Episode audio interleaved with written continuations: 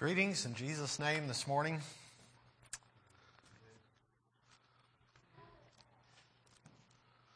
I am uh, excited to be in the house of God this morning.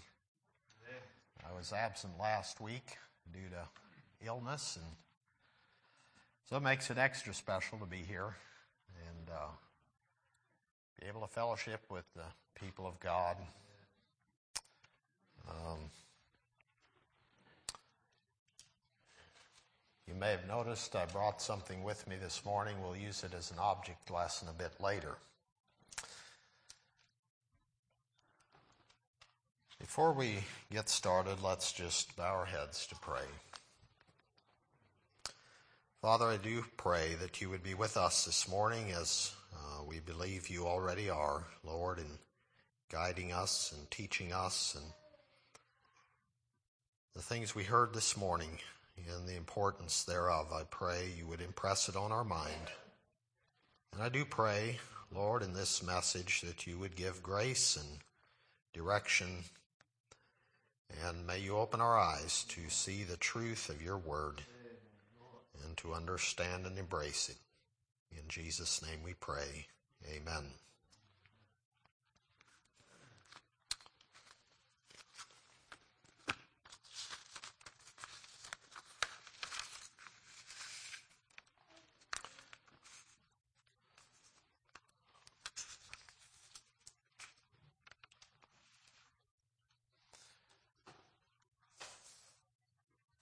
For a message this morning, I would like to give maybe a bit of background, if you will, as to where my thoughts have been.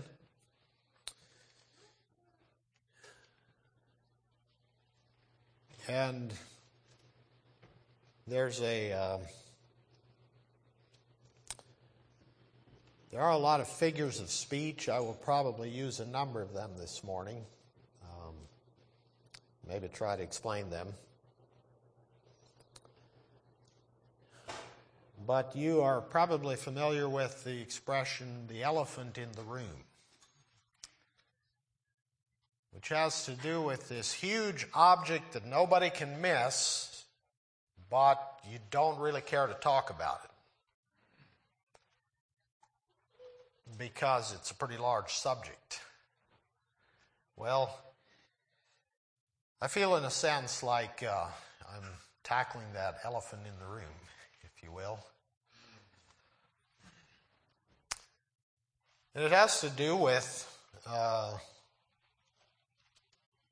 maybe the heart of some of the subjects and discussions we've had in the last months and even several years as we talk about lifestyle. Uh, what kind of an impression that we as a church want to have. And as you know, if we're honest with ourselves, those discussions haven't always gone that well. And there are varying opinions. How important are some things? And so I'd just like to talk this morning, not necessarily that I'm going to detail exactly what it should be, but I am going to address what I think are some very basic principles in something that requires some attention, lest we get lost in our in our way. Um, I'm going to be using some illustrations. Uh, some of the illustrations I'm going to draw from business and what is required for a successful business. Now, Maybe I'll repeat everything Brother Darrell said last Sunday night. I don't know because I didn't hear it, don't know what he said. But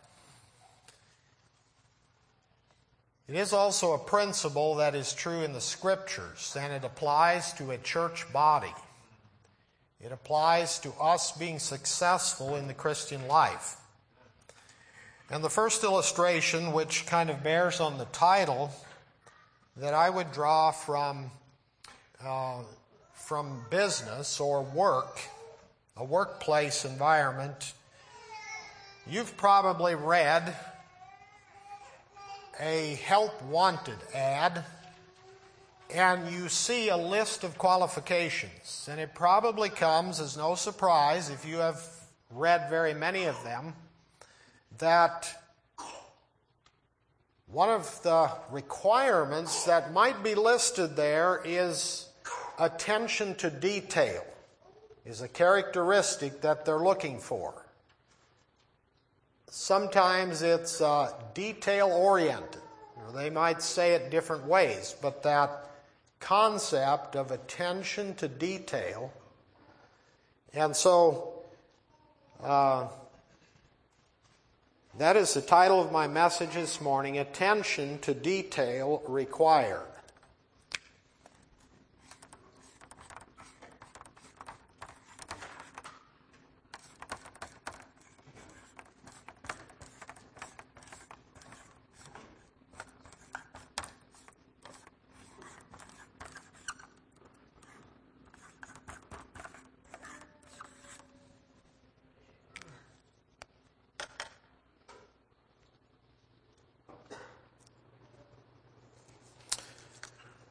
Now, you may immediately recognize that that is not a very popular concept in the Christian church. That if we just address the broad range of those who profess to follow Christ, in fact, many times you will find the opposite emphasized. It's not that important to pay attention to details. Another thing we're going to look at this morning, I will just call it, and here's one of these um, cliches, if you will. I will call it the fine line.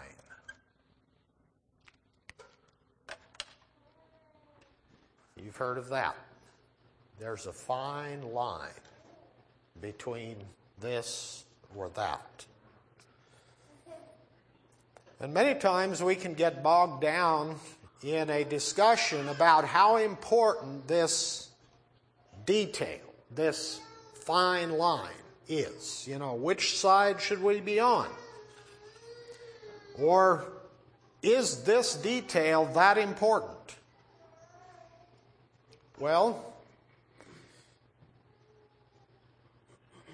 There are times when detail is important. Let me give you an illustration. We'll, we'll make another line here. And this relates to our business of uh, installing gutters. Now, this is the type of diagram we will put on our paper it's just kind of a drawing, and we will make marks here that mark the end of our gutter, and then we will put a measurement here, which in this case, we're just going to put an arbitrary figure here of, uh, let's see, this is going to be 84 feet. One and one half inch. Okay? Now, this doesn't require extreme precision, but it does require some. And what we like to see when we come to a building, and I'll use Zook Builders here as an illustration, we'll boast about them for a bit. But this line, while it doesn't show on paper, actually needs to be level. Why? Because water is supposed to flow to one side or the other, and you know that water always finds its level. and the problem is that if this 84 foot stretch is not level, we have a problem. And we may have to adjust. So, we trust when we come to certain uh, buildings is one, that this is level. And what we also are pleased to find is that when you do this on one side of the building, 84 feet, one and one half inches, and you go to the other side and find it is exactly the same length. And we cut our gutter to the exact same length on one side to the other. Well, we have had experience with some other builders. In fact, often enough to, for them to gain a reputation that they don't even realize that they have. And one of the most, the earliest and most severe case was a new house or a portion of a new house which was almost entirely new construction. And we installed gutter on one side and then we went around and measured for the other side and could hardly believe there was in about a, and this was only like a 40 or 50 foot stretch, there was four inches of difference from one side to the other. And so we rechecked. Yes, four inches. Now that makes any builder just cringe because a half inch, not a big deal, but four inches, yeah, something really went wrong. You're going to have problems. Four inches. Now, in another setting, four inches may not be a big deal. But let me assure you, on a building like that, four inches is a big deal. And somebody was not paying attention to detail.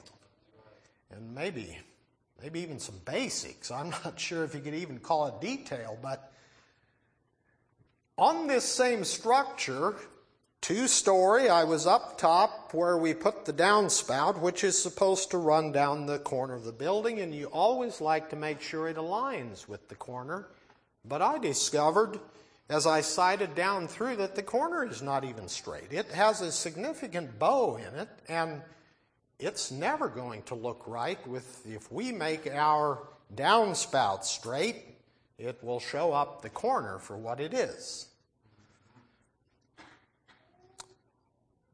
Again, I'm, somebody was not paying attention to detail. Well, as I mentioned, the reputation, we have found that to be true on many places. There have been new structures, new houses where this line was not level. And unfortunately, it didn't flow in the direction that the water was supposed to flow or didn't slope. And so when you, it looks like it's hanging down on this end, but in fact, it's barely even level.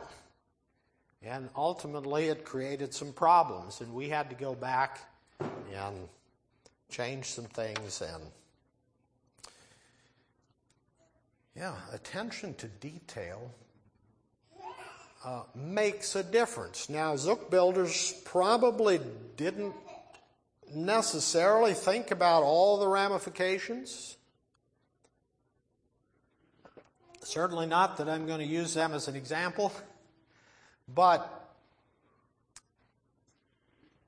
okay, you, you get the point that if you're going to accomplish something and be successful and, and do it right, you're going to have to pay attention to details. And ultimately, the little things begin to matter because we have. Uh,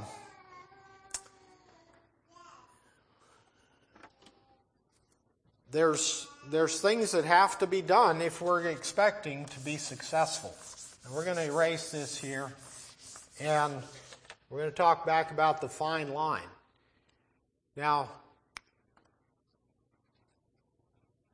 is a fine line important? There are times when it is. Let me use this illustration.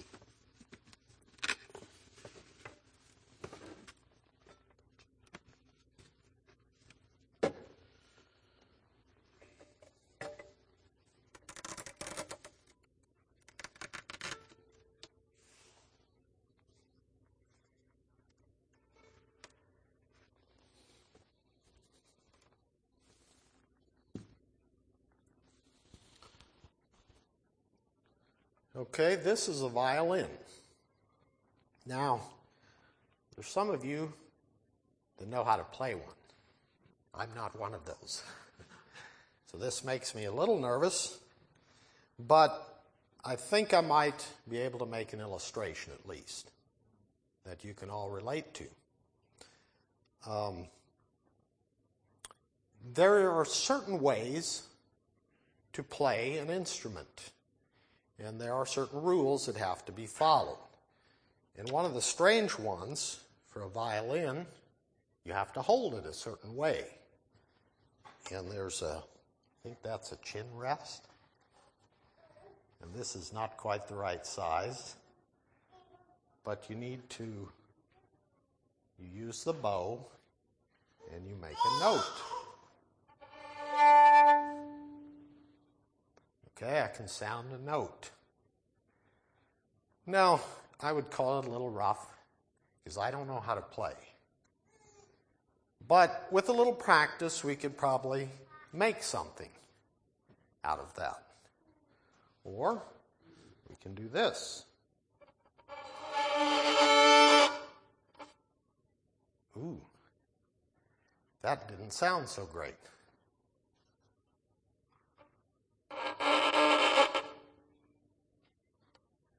Now, if you were very observant or if you know a little about violins, you may have detected the difference in my action. Now, there was no mistaking the end result. You could all hear that very well. But actually, there was a very fine line, or a very fine string in this case, of difference between the two motions. You see how important a fine line or a distinction? It makes all the difference between success or failure. And so a little thing, and those of you who have played a violin or know uh, about it, you know that those little differences are what really make all the difference.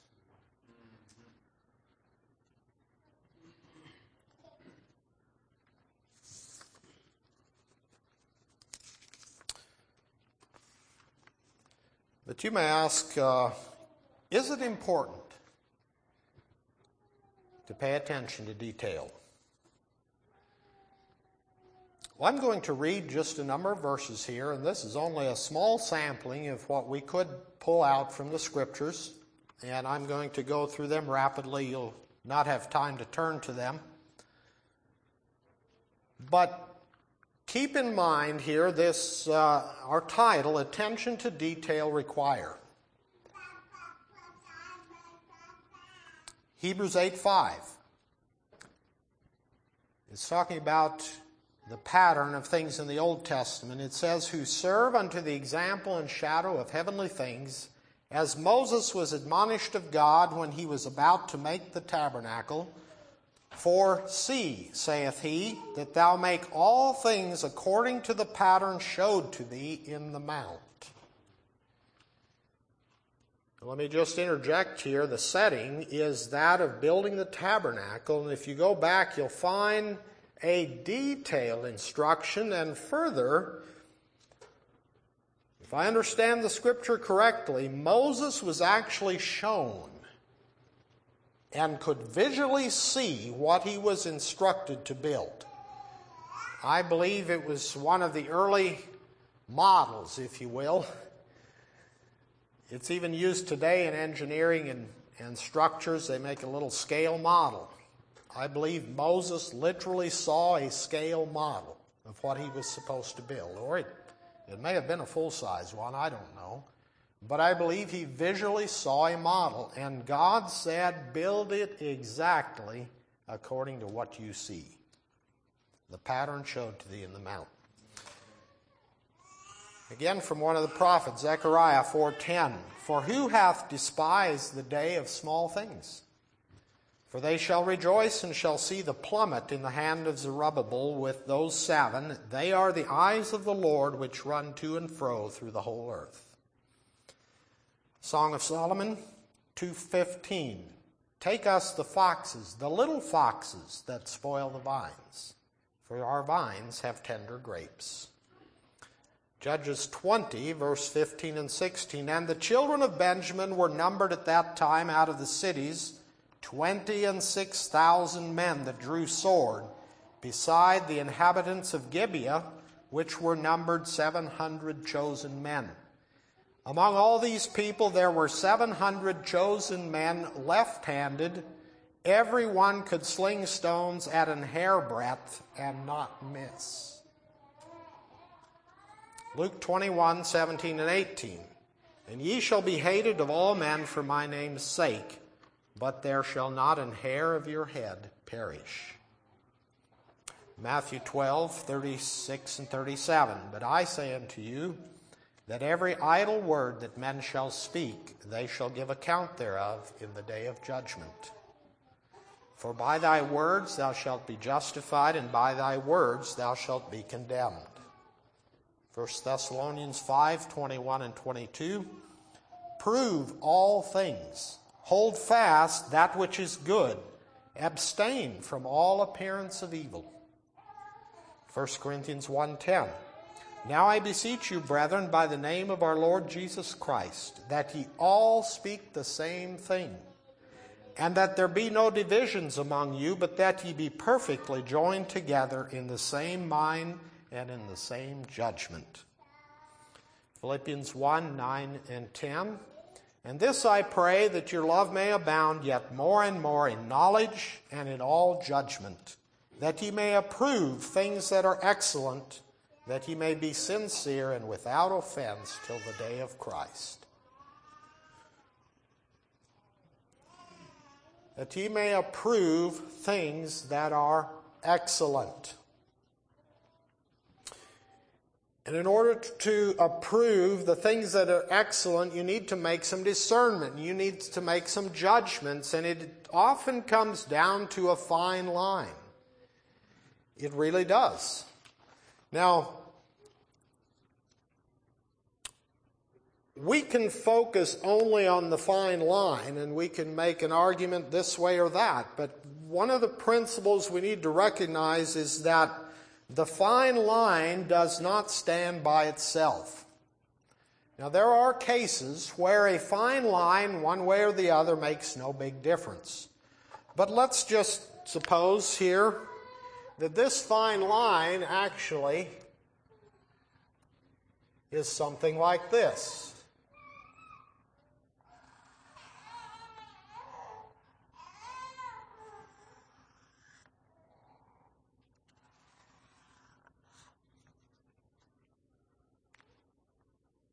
Now, that's a little crude, but I think you get the idea. This fine line with this behind it there's some, some power and some force. When that fine line becomes the thin edge of a wedge, we've got something to reckon with.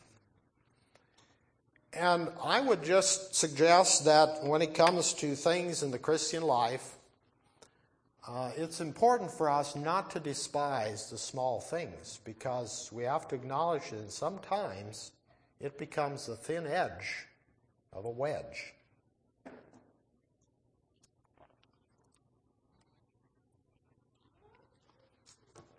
Further, when we think of a of a uh, of a business, and I'll use I'll use mine um, for an illustration, and sometimes I almost despair of being too disorganized to make my business function well. Maybe that seems strange to you, I don't know, but one of the things I find most distressing in my work is those things that don't go well that seem like they should have been able to go well with just a little more foresight, or if I'd only done this or only done that. And what is especially frustrating is to be out on the job and you need a tool to do the job, and you go to the truck and it's not there. You know, and that happens way too often. And you know it's there. In fact, I knew that thing has been riding around in the truck unused for three months, and wouldn't you know it, the day I need it, it's not there. And, and I tell myself, this has got to change. This has got to change. But, and so I work on it. It's those little things that can make all the difference between success or failure. And now, as we're making comparisons here, we, let's just recognize that when I'm talking about these fine lines, these, this attention to detail, attention, if a detail has been missed and overlooked, it can range anywhere from maybe just something that doesn't look as ideal, or a minor inconvenience to actual catastrophic failure. And the same is true in the Christian life. There are some issues that are, as Paul said, you know, there's some things that are lawful to me, but not all things edify.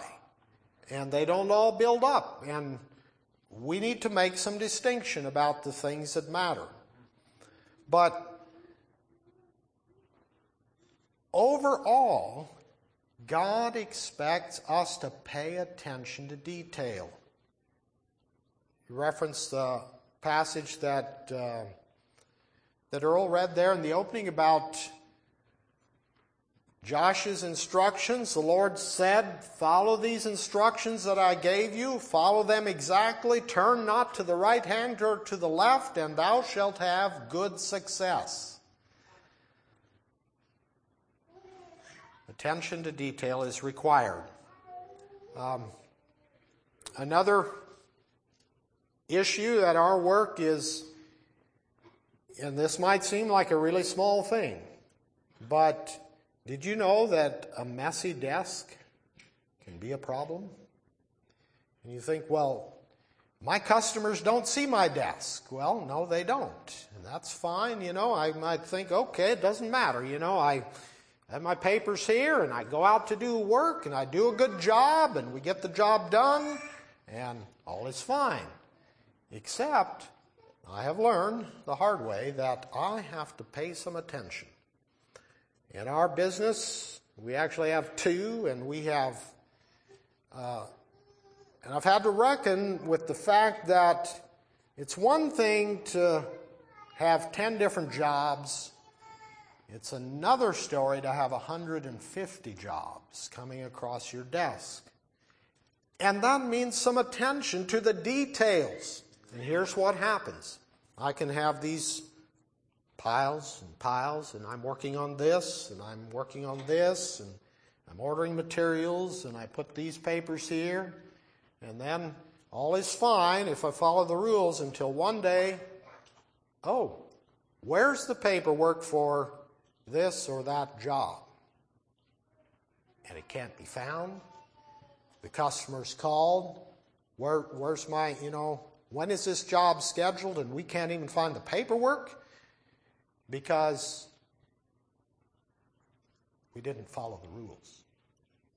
And I tell myself, we have got to be organized. We have got to be paying attention when we get a job, the paper goes here.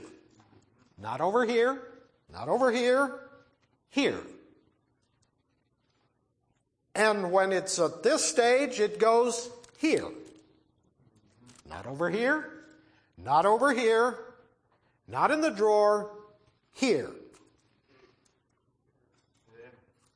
No exceptions. That seems pretty severe, doesn't it? But you understand the principle. If we don't follow some structure and organization, it is going to affect how we do the job. Ultimately, there's going to be a disappointed customer when that paperwork gets lost. Or, this has happened, we do the job and the customer doesn't get billed because we lost the paperwork. That's a loss to the company. And the bigger the company, the more important to follow the rules. This paper goes here, this one goes here, no exceptions. And then we can, we've got something we can work with. And we know it's gonna, it's gonna work. Did you know that the most successful businesses in our country are there because they have focused on attention to detail? And I, I read a book about that that uh, kind of changed my, or I don't know, aligned my view. It's called The E Myth. I could recommend it to anybody who is concerned about a, running a successful business. Can't even give you the name of the author, but he made it a study of his to. Uh, he looked at the statistic that said that in America, 80% of small businesses fail within five years. But on the other hand, he looked at franchises. And he found that a franchise is successful 80% of the time. Well, that's a rather startling difference. Small businesses, 80% of them fail within five years. But in a franchise, 80% of them continue and are successful. What is the difference? And so he studied that at length. And it was very amazing what, and, and yet it's so simple. He said that McDonald's is the most successful small business in America. And everyone goes, ah, no, McDonald's is not a small business. McDonald's is huge. No, he says McDonald's is the most successful small business in America. And it works this way, and he went back in the history. McDonald's, first of all, started out as a very small hamburger place in California. And along came an enterprising young man who saw potential. He looked at what was happening and he saw these this little hamburger stand had everything down to a science. They had a system. They could crank out a good hamburger in a very short amount of time. And they had the crew lined up and and you ordered a hamburger and and here's your burger. And he looked at that and he was like, you know, I think we can make something of this. So he bought that little hamburger place and he made it duplicate. And the reason he could duplicate it is because they insisted on everything being the same every time. And that's why they're successful. It is no secret that McDonald's does not make the best hamburger in the country. They're still successful. Why are they successful? One of the keys is because you, as a customer, when you go into McDonald's, you know exactly what you're going to get. If you have ordered a Big Mac a year ago, if you ordered one in California, Iowa, New York, it doesn't matter. If you go in and order their Big Mac, you know exactly what you're going to get.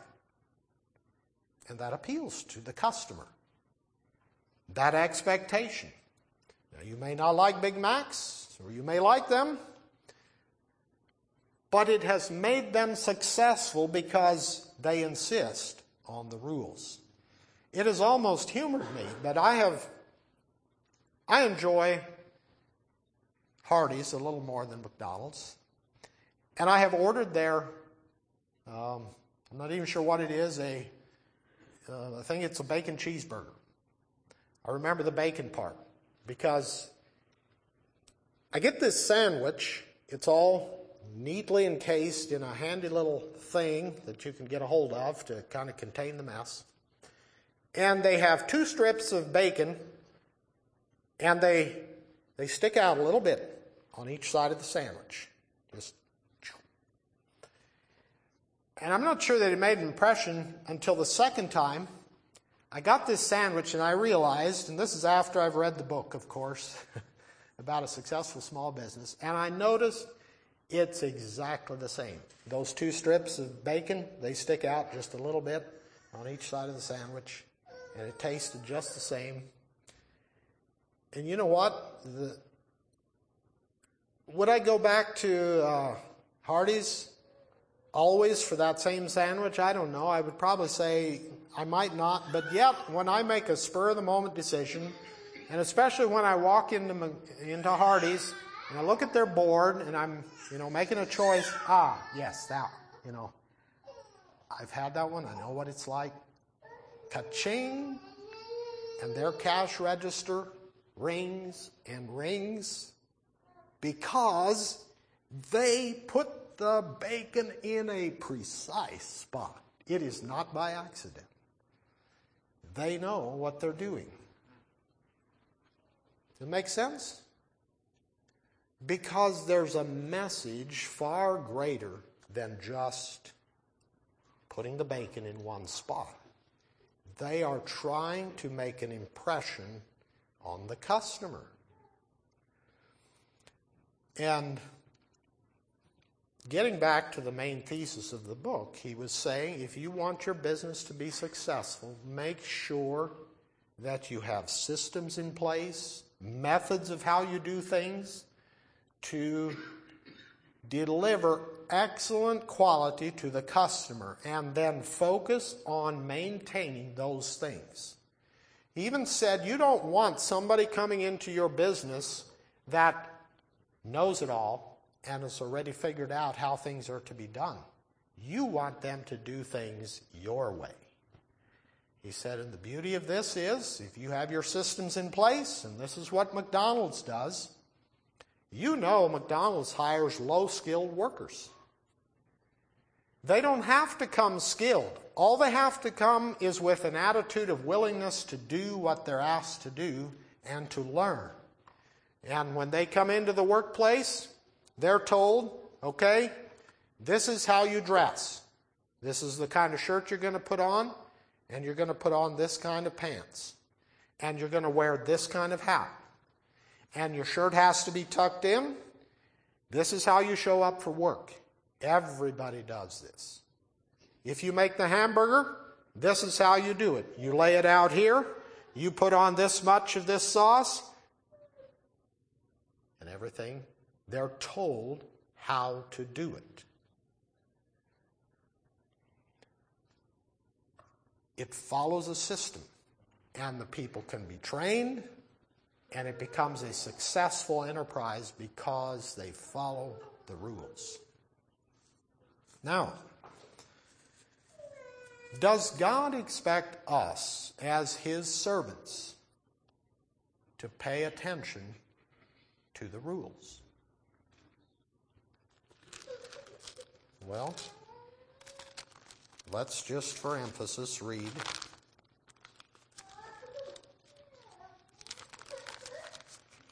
Joshua.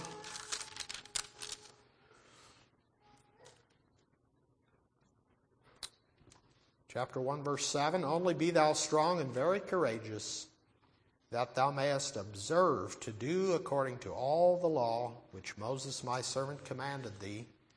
Turn not from it to the right hand or to the left, that thou mayest prosper whithersoever thou goest. This book of the law shall not depart out of thy mouth, but thou shalt meditate therein day and night that thou mayest observe to do according to all that is written therein. For then thou shalt make thy way prosperous, and then thou shalt have good success.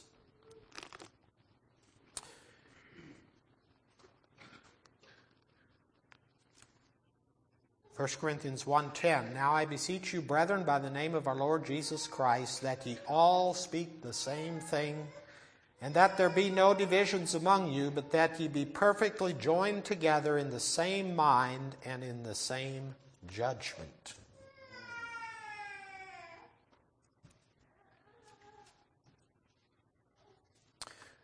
What would it be like if, as a church body, we, any, any church, but let's make it personal here. We as a church body were known amongst ourselves and even by others around us that this church body believes that attention to detail is important. Everybody in the body is on board. They have, they have bought into the concept that attention to detail is required. Does that sound scary? Let's be honest with ourselves. But is that at variance with what we're taught in the Word of God? But it's not a very popular doctrine. But God does expect attention to detail. Now, He's not in, in the sense of an exacting God that demands performance that He hasn't given us the power to do. He, he gives us everything that we need. There's, there's not a lack of resources. There's, it's available. But He does expect us to follow the rules. I don't think I have it here, but one of the scriptures I looked at was the one where Paul says that um, a man that strives for the masteries must be temperate in all things. And yet he's not crowned unless he strive lawfully. He has to follow the rules. He won't get that uh, the award at the end of the race if he doesn't follow the rules. And while God is not that exacting taskmaster, He's not standing over us with a whip, but He is expecting us to follow the rules. And yes, we emphasize there has to be a heart. It's not just an outward form. And that is true. But if we emphasize only that. Well, if it's in the heart, then everything is fine. And if you want to do it this way, you can go ahead. And if you want to do it this way, that's okay. Well, not really. If we want to be successful as a body, we need to buy into the concept of togetherness. And it goes beyond just words, there has to be some reality. I mentioned this fine line. But you know, a fine line, and I, am repeating myself here, but a fine line generally does not just stand by itself.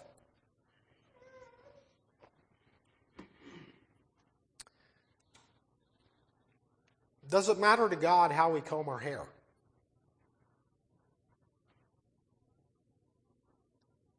Yes, it does. He even mentions it, or at least he mentions hair in the Word of God more than once. Now, it may not say exactly how it's to be done, but it does mention how it's not to be done. And my point is here, bringing up the matter of hair, is that the look that you have with your hair does not stand by itself. There are other things that go with it. And you know that very well. The world, in their fashions and their whatever, they, they have what they call the look. And the look, there's different variations of it, and it changes from time to time, but if you want to be with the in crowd, then you need to have the look. And it's generally not just one thing. There's a lot of detail that goes into it. It's how you comb your hair, how you adjust your hat, the color you wear on your shirt, the kind of pants you have. And you know how those are very strange. They want the faded look or the ripped look, and I don't know if that's the latest, but it is so important for the look that you can even buy ripped jeans that have been pre ripped for you because the look is what they're after. Well, I'd encourage you to study Isaiah chapter 3, the last half of the chapter. This may pertain particularly to the ladies, but God saw the daughters of Zion that they were haughty. That's a hard issue. And then he proceeded to explain what was haughty. He said it's how they walk and it's how they dress. And if I remember correctly, he listed 17 things that detail what God saw. Study the passage with that in mind. Now, you're going to stumble if you're looking at every individual item because some of them we don't even know what they were. But think about this 17 items. And you know that when somebody wants to achieve the look, is more than one thing. They're going to, like I said, they're going to think about this, this, this, and this from the head to the toe. Well, God sees that too. And God expects us, as His people, to also give the world an impression. And it's that of meekness and that of um, sobriety. And it's that we're not following the fashion of the world. God expects us to have a certain attitude. He expects us to have certain attitudes one with another. You know, it might be okay for the world to get angry, but that's not how we do things in the house of God. That's not allowed in this company, if you will, if you make a business model. It's not how we do things around here. We expect you to contribute cheerfully. We expect you to have a team spirit. We expect you to support others because our team effort is not just about an individual, it's about us helping one another to achieve the end goal. And we want to be identified as a unified body. We want people to know that we're together. Now, I recognize very well, I've been around long enough, I've seen enough churches to know that there are problems. And the point that I'm emphasizing, you can probably take a segment or two of what I've said and just tear it apart and say, no, no, no, we, we you know, this is going to lead us to problems. But one of the things I want to emphasize is that this fine line doesn't stand by itself. And God does expect us to pay attention to details because He's looking for a people that represent Him. It's not about us, it's about Him. And so He's very jealous about the impression that we give.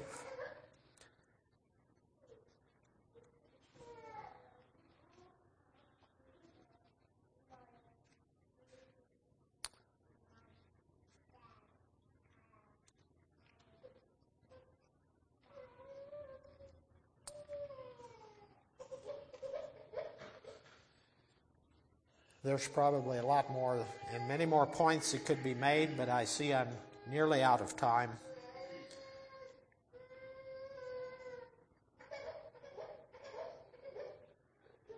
Maybe I'll just draw this uh, kind of a concluding thought, which somewhat repeats what I've said.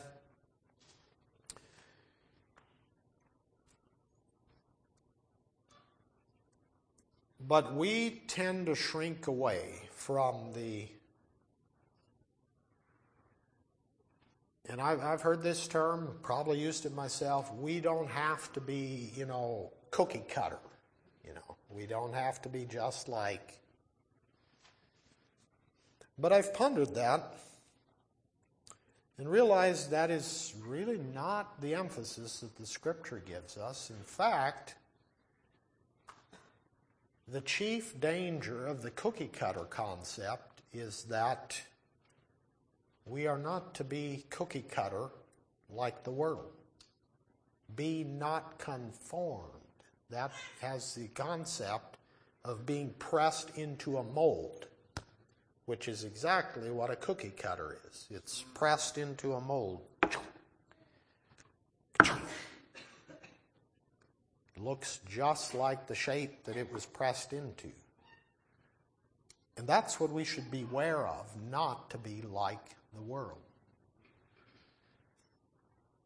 But on the other hand, we are to be made like unto one another. Jesus Christ, when he came to this earth, took not on him the nature of angels, but took on him the seed of Abraham. And it says that in all things it behooved him to be made like unto his brethren.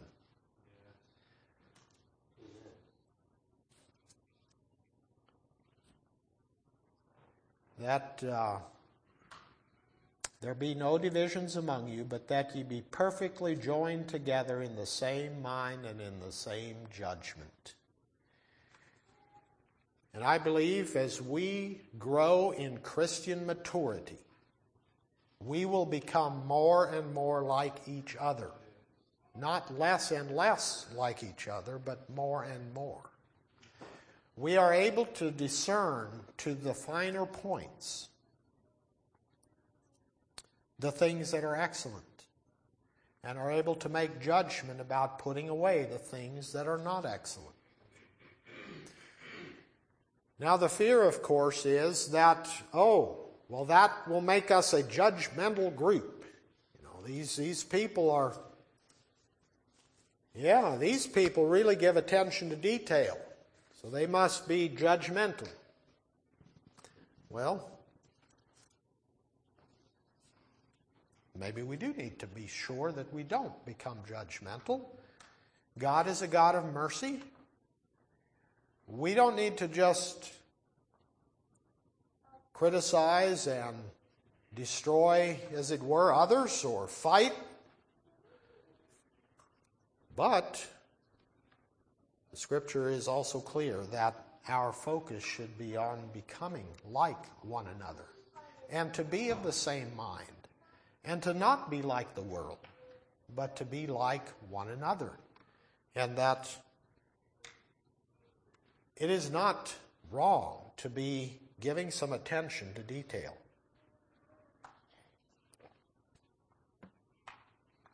If we get a hold of this concept that what I do is not just for my own purposes and my own ends, but I'm part of a team, or in this case, a body.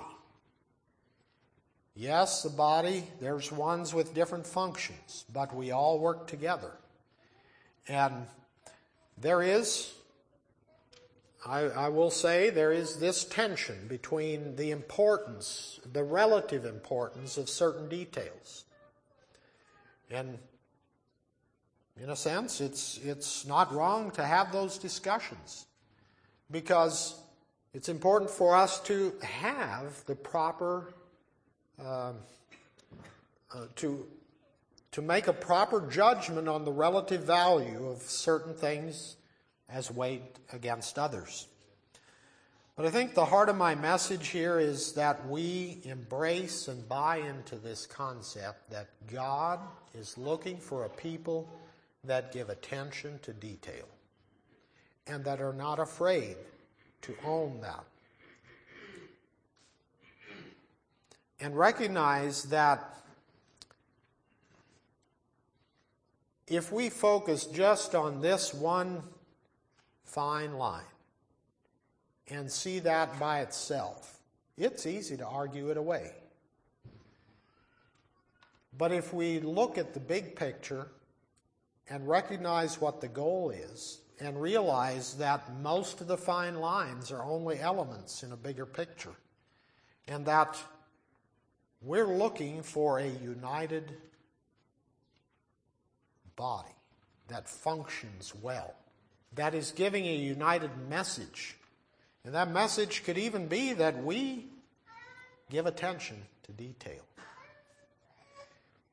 And if you think of a successful business, like we used as an illustration, they get very serious about the details to make sure that everything is alike. Now, that could be carried to extreme, I'm sure. It's possible. And, and here I'll bring in the words of Jesus when he reproved the Pharisees. They paid tithe of mint and rue and anise and cumin and and Jesus reproved them because they omitted the weightier matters of the law. Now that's a serious problem. Their problem was hypocrisy. And God is not interested in hypocrisy, not in them and not in us. He expects a proper balance with the relative value. And they lost it. And we might think, okay, they lost it because they focused only on specific externals. And there's some element of truth to that. They thought that adhering to this certain code was going to be okay. But God said very clearly that's not. That's not the end. And note what Jesus said. He said, These ought ye to have done, and not to leave the other undone.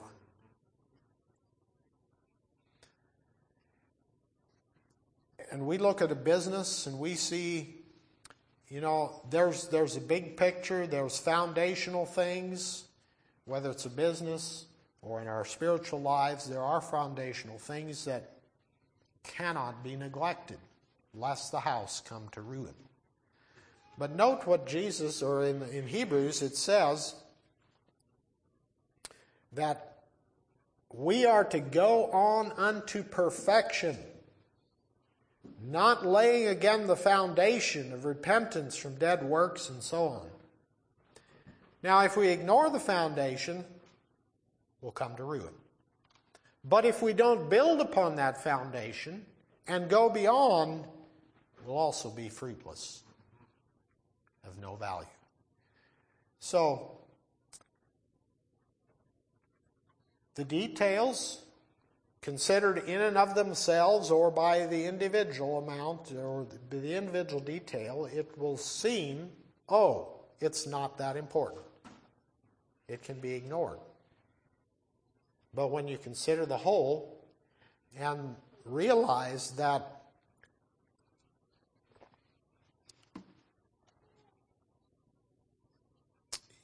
if we're going to function well, the paper goes here. This paper goes here. And nowhere else. And no exceptions. You start making exceptions, and the exception becomes the normal, you no longer have a rule. You're losing, you're losing focus, and as we make um, application to our spiritual lives, let's just buy into the concept that God is looking for a people who give attention to detail in the right proportion, in the right spirit,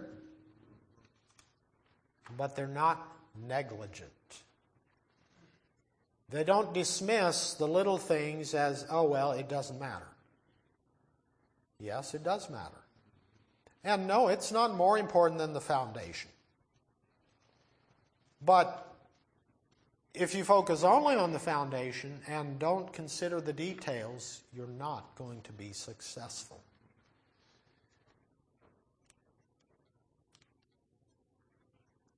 I think I'll close with that.